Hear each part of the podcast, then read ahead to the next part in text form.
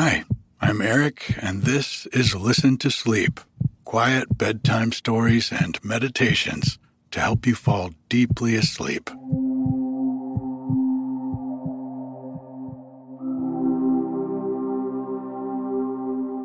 Well, this week was one of those weeks for me. I had a few challenges that gave me that gnawing feeling in my gut as I was trying to figure out the best approach to tackling them. Eventually, I found myself just kind of spinning in my mind.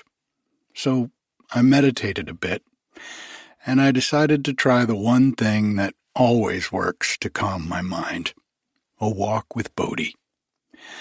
As I fell in behind him on the trail and just let his world be my world, it was much easier to just be in the moment, and enjoy the beauty that was all around us. That walk and the realizations I had on it inspired my choice of this week's story, and I wrote about it a bit on the blog.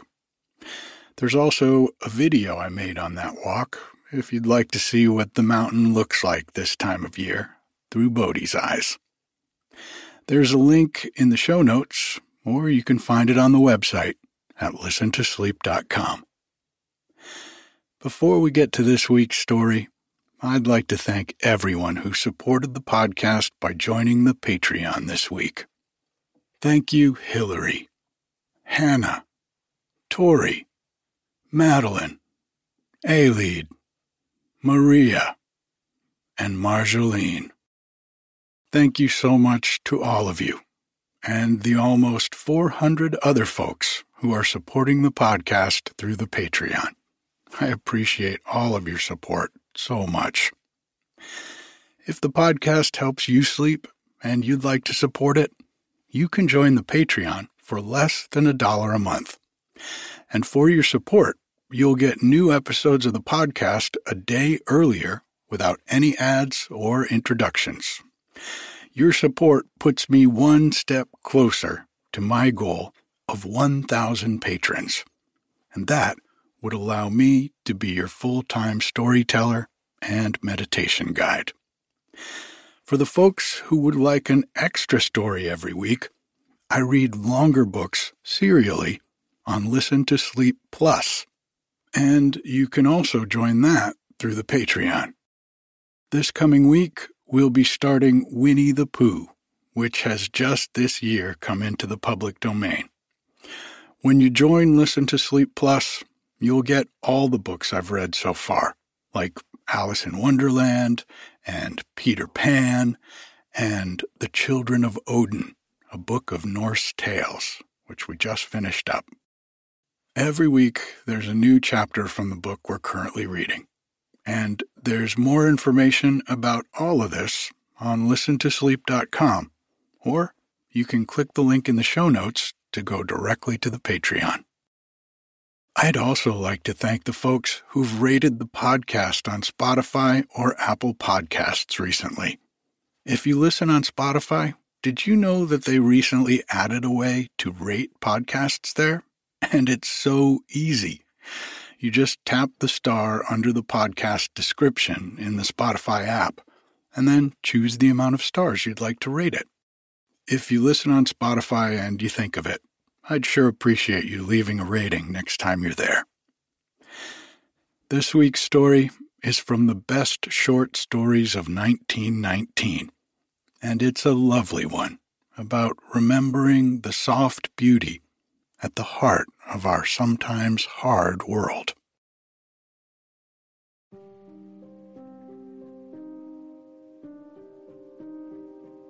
First, let's take a deep breath.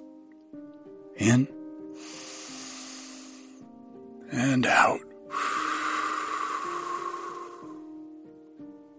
Letting go of the day. Feeling yourself sink deeply down into your mattress with the weight of gravity pulling you down. Let's take another deep breath in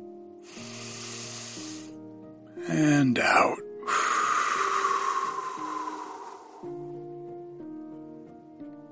Nothing to do, nowhere to go. This is your time. Quiet time. And one more deep breath in with me. And out.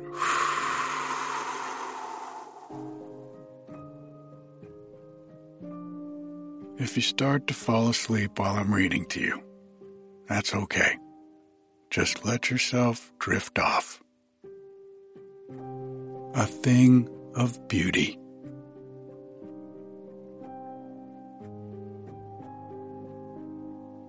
Simonov told it to me over the coffee cups. It was the twilight hour on Second Avenue and we were enjoying a late afternoon chat. The gates of the human dam, shut all day long, had been opened, and the rushing, swirling stream of men and women beat past us relentlessly, past the door of the Cafe Cosmos, open to the sights and sounds of the street. Every person in that human torrent seemed eager to reach a haven of rest. Not that their faces looked tired or haggard, but each gave the impression that something had been worn off in a subtle, persistent process. A certain newness, freshness, gloss, Call it what you will. Shadows of men and women they were, in the twilight, as they scurried past. And yet the rhythm of their footsteps beat upon the ear as steadily as the roar of many waters. The ghosts are having a holiday, said Simonov. His voice was barely audible in the hum of conversation. Simonoff was one of those rare teachers on the Lower East Side who neither taught night school nor practiced law after his daily duties were over. His passion was to understand his fellow man, to help them, if possible. Although, for a reformer, he was given entirely too much to dreaming. His cafe bills for a year, when added together, made a surprisingly large total. But then, Simonov never bothered with useless mathematics. A hand organ outside was droning the Miserere, children of the tenements, like moths drawn to globes of brilliant light on midsummer nights, hovered about the organ and danced. There was a capricious abandon about their movements, which fascinated Simonov. He had a way of running his slender fingers through his wavy brown hair when he was emotionally stirred. The dancing maidens of Trebizond were not more graceful than these, he sighed, as his eyes followed the sinuous movements of two ragged little tots. They outgrow it after a while. Never, I protested. The Grand Street halls, I mean, the search for beauty, drawled Simonoff. This is the dance of the Greek maidens at the sacrificial rites to Demeter. The Grand Street thing is a contortion before the obese complacency of the great god Jazz. And Jazz has no soul. Through the ever gathering darkness, the electric lights began to twinkle like blue white diamonds against purple velvet. The lights in the cafe were, too, turned on by a pottering waiter, whose flat footed shuffle had become familiar to us through many years of observation. A bedraggled looking person entered the cafe, clutching awkwardly a dozen or more cut roses. He passed from table to table and offered them for sale. The price was ridiculously small. It seemed strange to me that Simonov's face should turn so white. His manner suggested great agitation. When the peddler reached him, Simonov purchased the entire stock and gave him in payment far in excess of the amount asked. The happy vendor directed one searching glance at him, then went out whistling. What will you do with all those roses? I asked. Give them away, he answered. To the dirtiest, most woebegone, most forlorn little children I can find. I shall do this in the memory of John Keats. I looked my astonishment. A thing of beauty is a joy forever, Simonov intoned dreamily. But there's a story connected with it. I suspected it, I said quietly. When a school teacher consents to part with a perfectly good dollar for a dozen wilted roses, there must be an esoteric reason. Materialist, he laughed. The dancing and the scurry of pattering feet had both ceased. The sounds of the night were now more soothing, more harmoniously blended. The earliest arrivals of the theater crowd were besieging the sidewalk ticket office of the burlesque show opposite. Simonov launched into his narrative. I was sitting here, one evening, all alone. The day had been particularly trying. I had been visited by my district superintendent, a perfect paragon of stupidity. He had squatted in my classroom until I wished him and his bulk on the other side of the sticks. When it was all over, I came here, glad to shake off the chalk dust and the pompous inconsequence of my official superior. Suddenly, I was startled out of my brooding. You are unhappy, I heard a voice murmur ever so softly.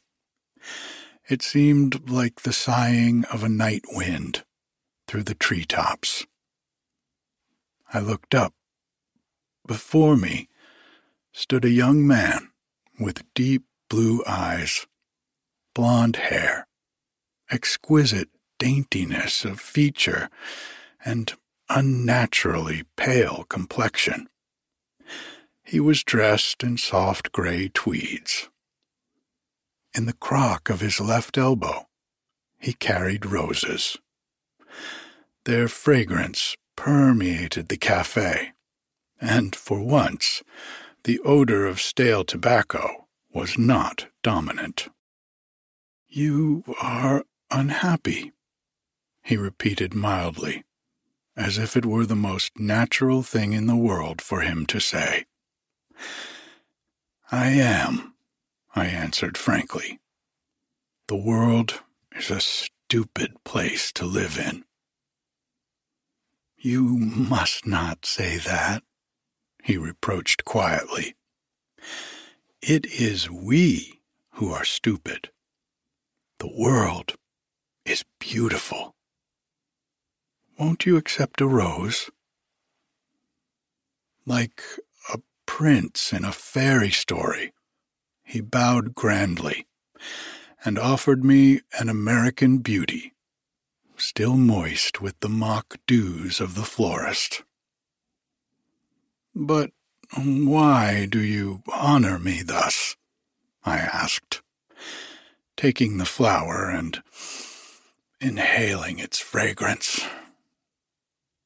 He looked a bit put out, as if I were asking the obvious thing.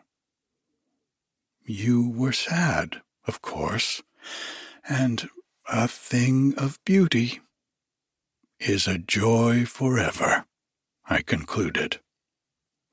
He flushed with pleasure.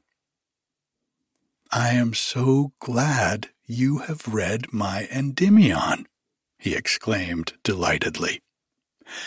Suppose we walk out together and preach the gospel of beauty to those who, like yourself, forget the eternal in the trivial. I have some powerful sermons here. He caressed his roses as a mother would stroke the head of a child. Along the avenue, we were followed by hordes of little girls with starved eyes. My Good Samaritan picked the poorest and the most wistful for his largesse of roses. And to each one, as he handed the flower, he repeated the famous line from the work of the great romantic poet. A thing of beauty is a joy forever. Soon there were only two left. These my friend was inclined to withhold from the clamoring tots who assailed us. After all, they are young, he said. Their sad moments vanish like the mists. But the sorrows of the years of discretion are not thrown off so easily. They persist like scars long after the original bruise has healed. We entered a hallway to escape our little friends. From a door ajar on the first story, a man's voice floated down to us. It was high pitched and strident, as if a relentless lawyer were arraigning a criminal. My friends, we heard, how long are you going to remain blind to your condition? The interests of capital and labor are diametrically opposed to each other. You are the producers of the world's wealth, and yet you submit to exploitation by the class of parasites who fatten upon your ignorance and your unwillingness to unite. Working men of the world, you have nothing to lose but your chains. Slavinsky, the great agitator, probably rehearsing his speech for the party rally at Cooper Union tomorrow, I explained. Agitator? questioned the apostle of beauty. He is agitated indeed, and unhappy. I shall give him a rose. Slavinsky sputtered with amazement when the rose was offered to him. A joy forever, he mocked. It isn't such a joy to work for starvation wages, to be bled by profiteers, to be flayed alive by plutocrats. I tell you, Mr. You are addressing Keats, John Keats. I tell you, Mr. Keats, there ain't no beauty when you're up against it. I tell you. Won't you accept this rose? I'll take it, growled Slavinsky, with unnecessary fierceness. It ain't nature's fault. She don't go in for profiteering. The agitator's conversational style was more colloquial, though no less vehement than his platform manner. Did you note the omission? Keats inquired when we were again on the avenue. It isn't impoliteness, I replied. Men of his class are too stirred by cosmic problems to say thank you. It is a beautiful thing to say, nevertheless, and the world needs it. I thought the eyes of John Keats, a fitting name for such a fantastic personality, were filling with tears. My companion held his rose before him, as if it were a charm against the sordidness about him. He had a way of peering at the people we passed, as if he were looking for someone he had lost in the crowd. At Sixteenth Street, we turned into the small park at the right of the avenue, which, with its neighbor on the left, keeps alive the memory of green and growing things among the dwellers of the tenements. It was at the fountain that he first saw her. John Keats had an abrupt manner, for all his gentleness, of proceeding along the path of his desires. At last, I have found you, he said to the tall girl who was watching a group of youngsters at play near the gushing waters. In the darkness, I could see only a pair of flashing eyes under a broad brimmed hat, and a cape of soft blue hanging gracefully from her shoulders. She scrutinized both of us with the intuitive glance of one who has learned to tread warily amid dangerous surroundings. Apparently, her preliminary examination was satisfactory. She put us into the non poisonous class. Keats had flattened the palm of his right hand against his breast and was offering the last rose to her with the other. His manner was of the stage, but not offensively so. At last I have found you, repeated my curious acquaintance. For all your laughter, you are unhappy. You are consumed with yearning, even as am I. Pray accept a rose. With a murmured repetition of his formula, he gave her his last flower. His manner was earnest, and the girl had immediately rejected the assumption that we were mocking her. This is a mistake, she explained, hesitating about the rose. I don't think you know who I am. A lady of high degree, I am sure, responded Keats gallantly. There was a peculiar quaintness about his English, which, like his name, took me back to the early nineteenth century. The coincidence of his name did not strike me as unusual, because the telephone directory is full of such parallels. No high degree about me, laughed the girl. I'm a saleslady at Marmelstein's. That's all. What you said about being unhappy, it's true sometimes. When you came up, I was just thinking. Her voice, with its overtone of sadness, sounded in the semi darkness like the faint tremolo of mandolins serenading in the distance.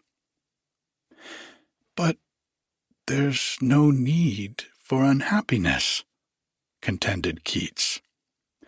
We must shut out from our sight everything but beauty, pure beauty. At this moment, I am supremely happy. He looked at her. There was an unreality about him for which I could not account. Like a mirage of the park, he seemed. In a twinkle of the incandescence, I thought, he might just vanish. The girl from Marmostein's looked at him as if fascinated. Romance had come and touched her heart with a magic wand. She sniffed at the rose pensively. I couldn't just tell you why I was feeling queer. Marmostein's is a nice place, honest. You see all sorts of people during the day, and it's interesting to work there. But there's something missing. I don't know what. Beauty, my lady. Beauty, declared Keats. Out of the shadows, a fourth form had materialized. A thick set man who approached us with a firm stride. He patted my friend gently on the shoulder. You are a bad boy, John, he reproached, giving me the slip that way. I had the time of my life looking for you. The moment my back was turned, you vamoosed from the waiting room. That wasn't kind. If I hadn't known how fond you was of roses, I would have been stumped. Stumped for good. I trailed you by them roses. The girl sensed that there was something wrong. Lady, farewell, said Keats. With a little moan, she saw him being led off. What's wrong? I asked the intruder. He bugs out on beauty, that's all. Thinks he's a guy named John Keats who wrote poems. A harmless case, wouldn't hurt a fly. I was bringing him over to see his mother when he gave me the slip. Gee, but I can breathe easy now. A thing of beauty is a joy forever, declared the spirit of Keats. Sure, sure, said the attendant, lighting a cigar. When I turned to leave the park, the girl from Marmostein's came up to me. What happened? she inquired. Her fists were clenched and she was breathing heavily. I explained. He was such a gentleman, she sobbed softly. Good night.